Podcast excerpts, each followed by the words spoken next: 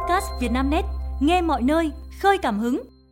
Mời quý độc giả theo dõi bản tin trưa ngày 16 tháng 2 của Vietnamnet, gồm những tin chính sau: dân đổ xô mua dịp thần tài, giá vàng SJC vọt lên 79 triệu, nổ súng bắn hạ Châu Điên, húc ba người thương vong ở Quảng Bình, ô tô lao xuống vực sâu ở huyện biên giới Quảng Trị. Dân đổ xô mua dịp thần tài, giá vàng SJC vọt lên 79 triệu. Giá vàng hôm nay ngày 16 tháng 2 năm 2024 trên thế giới tăng quanh mốc quan trọng 2.000 đô la Mỹ một ounce. Trong nước, giá vàng miếng SJC tăng mạnh, cán đỉnh 79 triệu đồng một lượng do nhu cầu mua tăng cao vào dịp lễ thần tài. Đầu giờ sáng ngày 16 tháng 2, giá vàng 9.999 của SJC tăng 300.000 đồng một lượng ở chiều mua vào và tăng 200.000 đồng một lượng ở chiều bán ra so với kết phiên hôm qua, lên mức 79 triệu đồng một lượng bán ra. Giá vàng 9.999 được công ty trách nhiệm hữu hạn một thành viên vàng bạc đá quý Sài Gòn SJC cập nhật lúc 8 giờ 39 phút và giá vàng 9.999 được tập đoàn vàng bạc đá quý Doji niêm yết lúc 8 giờ 38 phút, lần lượt mua vào và bán ra như sau. SJC Hà Nội 76 triệu 800 nghìn đồng và 79 triệu 20 nghìn đồng một lượng. SJC Thành phố Hồ Chí Minh 76 triệu 800 nghìn đồng và 79 triệu đồng một lượng. SJC Đà Nẵng 76 triệu 800 nghìn đồng và 79 triệu 20 nghìn đồng một lượng. Doji Hà Nội 76 triệu 750 nghìn đồng và 78 triệu 950 nghìn đồng một lượng. Doji Thành phố Hồ Chí Minh 76 triệu 650 nghìn đồng và 78 triệu 950 nghìn đồng một lượng. Nổ súng bắn hạ Châu Điên, húc 3 người thương vong ở Quảng Bình. Ngày 16 tháng 2, Ủy ban Nhân dân xã Lộc Thủy, huyện Lệ Thủy, tỉnh Quảng Bình cho biết, trên địa bàn vừa xảy ra vụ việc Châu tấn công, khiến một người chết và hai người bị thương. Trước đó, khoảng 16 giờ 30 phút chiều qua, khi đang đi bộ trên đường thôn Tuy Lộc, xã Lộc Thủy, cụ bà LTD, 80 tuổi, bất ngờ bị một con trâu đực lao đến tấn công, khiến tử vong tại chỗ. Chủ trâu và một người dân chạy đến xua đuổi, liền bị trâu húc bị thương, cả hai phải nhập viện cấp cứu. Sau khi tấn công người, con trâu chạy vào vườn nhà dân. Cơ quan chức năng sau đó phải sử dụng súng để bắn hạ. Được biết, con trâu này do ông TMQ, chú thôn 6 Tuy Lộc, xã Lộc Thủy, mua về từ một xã miền núi cách đây ít ngày. Do bị đứt dây buộc, con trâu đã lao ra đường và gây ra sự việc nói trên. Hiện chính quyền địa phương đang tiến hành thăm hỏi, lo hậu sự và xử lý vụ việc theo đúng quy định pháp luật ô tô lao xuống vực sâu ở huyện biên giới Quảng Trị. Sáng ngày 16 tháng 2, lãnh đạo đồn biên phòng Hướng Lập, Bộ Chỉ huy Bộ đội Biên phòng tỉnh Quảng Trị cho biết, lực lượng của đơn vị đang bảo vệ hiện trường, tổ chức cứu hộ xe ô tô bị tai nạn, đâm xuống vực trên tuyến đường Hồ Chí Minh. Trước đó, khoảng 8 giờ 15 phút sáng nay, đồn biên phòng Hướng Lập nhận được tin báo của người dân về vụ tai nạn giao thông tại thôn Cửp, xã Hướng Lập, nên điều lực lượng đến hiện trường để triển khai công tác cứu hộ cứu nạn. Tại hiện trường, lực lượng cứu hộ ghi nhận ô tô biển kiểm soát 30K104.96 nhãn hiệu Ford Territory màu trắng, chạy trên trục đường Hồ Chí Minh nhánh Tây, hướng Quảng Bình Quảng Trị. Khi đến km 164 300 đoạn qua thôn Cụp, xe nghi mất lái, lao xuống vực, cách vị trí ta luy đường bên phải khoảng 20 mét. Theo một số người dân địa phương, sau khi vụ tai nạn xảy ra, có hai ba người ngồi trên xe gặp nạn bị thương khá nặng, được những người trên một chiếc xe khác đi cùng đưa đến bệnh viện cấp cứu. Hiện, đồn biên phòng Hướng Lập đang phối hợp với công an xã Hướng Lập, bố trí lực lượng bảo vệ hiện trường, tổ chức cứu hộ chiếc xe gặp nạn vua đi cày trong lễ hội tịch điền đầu năm.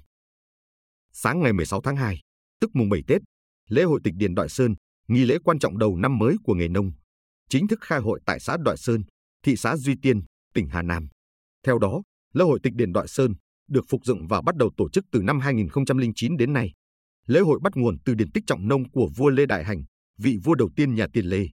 Lễ hội tịch điền của Hà Nam được tổ chức hàng năm, đã trở thành nét đẹp trong sinh hoạt văn hóa cộng đồng, bởi đây là một lễ hội giàu tính nhân văn, khuyến nông sâu sắc, thể hiện lòng biết ơn các bậc tiền nhân trong việc khai phá, mở mang ruộng đồng, đề cao tinh thần gần dân, trọng nhà nông, nghề nông.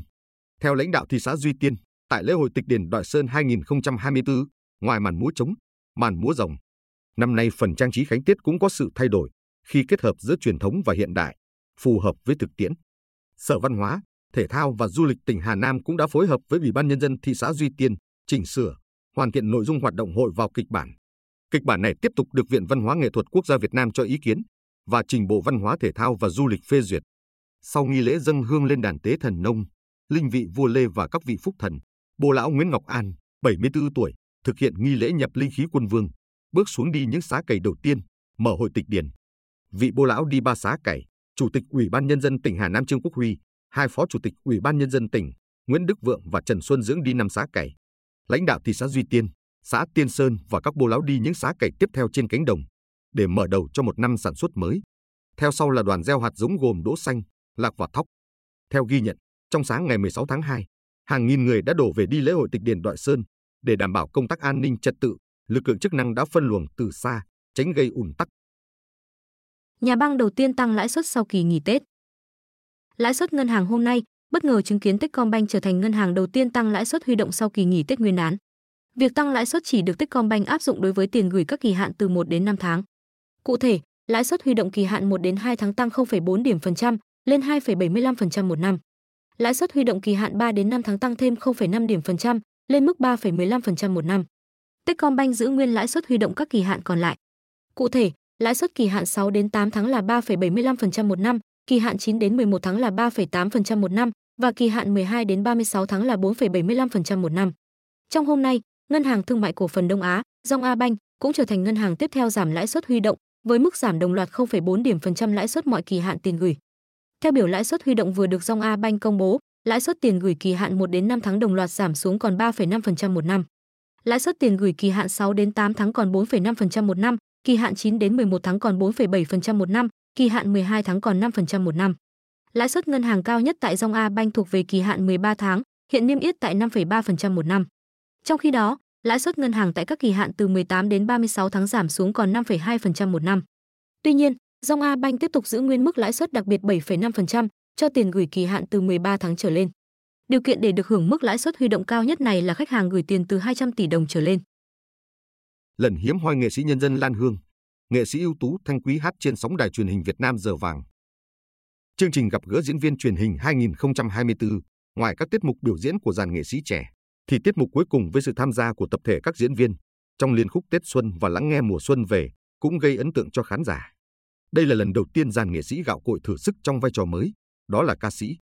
Dù không phải ca sĩ chuyên nghiệp và biểu diễn vẫn còn khá gượng gạo, nhưng nghệ sĩ nhân dân Lan Hương, nghệ sĩ ưu tú Thanh Quý, nghệ sĩ nhân dân Trọng Trinh, nghệ sĩ nhân dân Trung Anh khiến người xem bất ngờ vì đây là lần đầu họ cất tiếng hát trên sân khấu. Nghệ sĩ ưu tú Thanh Quý nổi tiếng là người không thích hội họp, hiếm khi xuất hiện trong các chương trình giao lưu, chứ chưa nói đến chuyện phải hát trên sân khấu. Nhưng lần này đài truyền hình Việt Nam đã thuyết phục được nữ nghệ sĩ tham gia chương trình gặp gỡ diễn viên truyền hình 2024 với tư cách giám khảo của cuộc thi, chấm điểm cho các màn biểu diễn của các diễn viên trẻ. Năm 2023, nghệ sĩ ưu tú Thanh Quý tham gia hai phim Cuộc đời vẫn đẹp sao và Không ngại cưới chỉ cần một lý do. Nghệ sĩ nhân dân Lan Hương thì vào vai bà Cúc trong gia đình mình vui bất thình lình. Nghệ sĩ nhân dân Trung Anh vào vai ông Quảng trong chúng ta của 8 năm sau. Sau 2 năm thua lỗ, doanh nghiệp của bà Đặng Thị Hoàng Yến có lãi trở lại. Theo báo cáo tài chính hợp nhất quý 4 năm 2023 của công ty cổ phần đầu tư và công nghiệp Tân Tạo, mã ITA, do bà Đặng Thị Hoàng Yến làm chủ tịch, doanh thu thuần đạt hơn 243 tỷ đồng, trong khi cùng kỳ năm trước âm hơn 2.000 tỷ đồng. Lợi nhuận sau thuế đạt 90 tỷ đồng, còn cùng kỳ năm trước âm hơn 411 tỷ đồng. Kết thúc năm 2023, ITA ghi nhận doanh thu thuần gần 567 tỷ đồng. Trong đó, 269 tỷ đồng doanh thu từ cho thuê đất đã phát triển hạ tầng và 155 tỷ đồng từ cung cấp dịch vụ. Dù vậy năm 2023, kinh doanh tài chính của ITA không có nhiều tích cực. Doanh thu chỉ đạt vỏn vẹn hơn 2 tỷ đồng, giảm 87% so với năm trước. Trừ đi chi phí, lợi nhuận dòng của ITA trong năm 2023 đạt 202 tỷ đồng, trong khi năm trước lỗ hơn 260 tỷ đồng. Với kết quả này, ITA đạt 79% kế hoạch lợi nhuận đề ra cho năm 2023. Tính đến thời điểm ngày 31 tháng 12 năm 2023, khoản nợ phải trả của ITA còn gần 1.800 tỷ đồng, giảm 16% so với năm trước, do phần lớn nhờ các khoản phải trả khác giảm 9%. Đáng chú ý, giá trị tài sản dự phòng của ITA, bao gồm doanh thu chưa thực hiện và người mua trả tiền trước, giảm 62% chỉ còn 163 tỷ đồng. Về cân đối tài chính, tính đến hết năm 2023, tổng tài sản của ITA đạt 12.000 tỷ đồng, gần như đi ngang so với hồi đầu năm. Giá trị tài sản đầu tư vào các đơn vị khác giảm 35%, còn hơn 943 tỷ đồng. Do ITA đã rút hoàn toàn vốn ra khỏi công ty cổ phần năng lượng Tân Tạo 2 và công ty cổ phần phát triển hạ tầng Tân Tạo. Đám cưới xe buýt trở thành trào lưu của người trẻ tại Trung Quốc. Theo China Daily, trong một đám cưới kiểu truyền thống ở Trung Quốc, các cặp đôi cần thuê một đoàn xe khoảng 10 chiếc để chở người thân và bạn bè tới địa điểm tổ chức tiệc cưới. Việc này khiến chi phí tổ chức trở nên rất lớn và các cặp đôi trẻ tại đất nước tỷ dân đang tìm tới một giải pháp khác. Hiện tại, không khó bắt gặp những chiếc xe buýt được trang trí bằng những giải duy băng đỏ và những câu chúc tốt lành trên cửa sổ. Trên các mạng xã hội ở Trung Quốc, đám cưới xe buýt đang được coi là một trào lưu của nhiều cặp vợ chồng trẻ bởi sự sáng tạo và độc đáo. Chiếc xe buýt có không gian rộng rãi, đủ chỗ cho gia đình và bạn bè của tôi. Chúng tôi cùng nhau ca hát, chơi những trò chơi vui vẻ trên đường đi. việc thuê một đoàn xe cưới sẽ tốn kém hơn mà lại không đem lại nhiều niềm vui khi bạn bè và người thân phải phân tán trên nhiều chiếc xe khác nhau. Cô dâu Trang Kinh Kinh tới từ tỉnh Giang Tây chia sẻ. Tôi nghĩ phương thức này phù hợp với tính cách của người trẻ. Cả bố mẹ lẫn bạn bè của chúng tôi đều ủng hộ đám cưới kiểu này. Trước hôn lễ, chúng tôi và bạn bè đã cùng nhau trang trí chiếc xe buýt. Mọi người đều vui vẻ khi tham gia vào việc này. Anh Wang Yuan, chồng của cô dâu Trang Kinh Kinh nói thêm. Brad Pitt và bạn gái kém 27 tuổi đang sống chung. Tờ People đưa tin, tài tử Brad Pitt và bạn gái kém 27 tuổi, Ines Ramon đang sống thử sau một thời gian hẹn hò, yêu đương. Nguồn tin này xác nhận Ines Ramon đã chuyển tới nhà Brad Pitt được một thời gian ngắn. Tình cảm của họ đang tiến triển tốt. Cô ấy đang hạnh phúc hơn bao giờ hết, một nguồn tin nói với tờ People. Trước thông tin về sống chung, cặp đôi vẫn giữ im lặng, không bình luận về sự việc. Brad Pitt và nhà thiết kế thời trang Ines Ramon lần đầu xuất hiện cùng nhau vào tháng 11 năm 2022. Thời điểm đó nhiều nguồn tin cũng cho biết cả hai đã hẹn hò được vài tháng. Trước đó, Ines Ramon đã tham gia bữa tiệc sinh nhật thân mật của Brad Pitt cùng những người bạn bè thân thiết của anh hồi tháng 12 năm 2023. Gần nhất, họ cùng nhau xuất hiện tại Liên hoan phim quốc tế Santa Barbara hôm 8 tháng 2 tại California. Trong các bức ảnh được công bố, Brad Pitt và bạn gái kém 27 tuổi ngồi cạnh nhau, vui vẻ trò chuyện phía dưới sân khấu. Nam tài tử diện vest màu nâu sẫm, trong khi Ines Ramon mặc đầm xanh quyến rũ. Sau khi chia tay Angelina Jolie vào năm 2016, Brad Pitt từng hẹn hò với Emily Ratajkowski, Nikon Poturansky. Còn Ines Ramon đã chia tay chồng cũ Paul Wesley năm 2022 sau 3 năm kết hôn, trước khi đến với Brad Pitt. Houthi tấn công tàu chở hàng Anh, Israel đột kích bệnh viện lớn nhất Gaza. Nhóm vũ trang Houthi ở Yemen hôm 15 tháng 2 tuyên bố thực hiện tấn công tên lửa nhằm vào tàu chở hàng Lai Cavitos ở vịnh Aden. Channel News Aria dẫn thông cáo của nhóm Houthi cho biết, tàu chở hàng Lai Cavitos, dù treo cờ Barbados, nhưng được quản lý bởi tập đoàn Helicon có văn phòng ở London, Anh. Chúng tôi sẽ tiếp tục thực thi lệnh phong tỏa hàng hải Israel tại Biển Đỏ và Biển Ả Rập cho đến khi theo Avi dỡ việc bao vây giải Gara và đạt được một lệnh ngừng bắn, thông cáo viết. Công ty an ninh hàng hải Ambri của Anh cùng ngày đã xác nhận việc tàu chở hàng Laicavitos bị tấn công bởi một đạn nổ tại nơi nằm cách thành phố cảng Aden khoảng 100 hải lý về phía đông. Nhưng thủy thủ đoàn đều an toàn và thiệt hại gây ra bởi các mảnh đạn đều được kiểm soát. Truyền thông Anh nhận định các cuộc tấn công do Houthi thực hiện nhằm tàu chở hàng đi qua Biển Đỏ trong những tháng qua đã gây tác động tiêu cực cho các tuyến hải trình tại đây, đồng thời khiến chi phí vận chuyển hàng hóa bằng tàu container kể từ tháng 11 năm ngoái tới nay đã tăng lên mức 300%. Israel đột kích bệnh viện lớn nhất Gaza. Trang web của lực lượng phòng vệ Israel IDF dẫn lời phát ngôn viên Daniel Hagari đêm 15 tháng 2 nói rằng lực lượng này đã thực hiện việc đột kích vào bệnh viện Al-Nasser tại giải Gaza để đưa thi thể các con tin Israel bị phong trào Hamas bắt giữ trở về. Chúng tôi có nhiều nguồn tin đáng tin cậy cho biết Hamas đã giữ các con tin Israel bên trong bệnh viện Al-Nasser tại thành phố Khan Yunis và nơi đó có thể đang lưu giữ thi thể của các con tin Israel. Do vậy, IDF đã thực hiện một chiến dịch mang tính chính xác và hạn chế tại bệnh viện Al-Nasser, ông Hagari cho hay. Trong quá trình thực hiện vụ đột kích, chúng tôi đã cử nhiều bác sĩ và binh lính nói được tiếng Ả Rập tới bệnh viện Al-Nasser để gặp gỡ và trao đổi thông tin với nhân viên y tế và bệnh nhân tại đó. Thông điệp của chúng tôi rất rõ ràng, đó là IDF không làm hại dân thường vô tội. Chúng tôi tìm kiếm các con tin và đưa họ trở về, ông Hagari nói thêm. Ông Putin kêu gọi người dân sinh thêm con vì sự tồn vong của nước Nga. Theo Reuters, trong ngày 15 tháng 2, Tổng thống Nga Vladimir Putin đã có bài phát biểu tại một nhà máy ở vùng Uran. Tại đây, chủ nhân điện Kremlin đã nhấn mạnh tầm quan trọng của việc gia tăng dân số với sự phát triển của quốc gia. Nếu chúng ta muốn đảm bảo sự tồn tại của dân tộc, mỗi gia đình ở Nga cần sinh ít nhất hai con.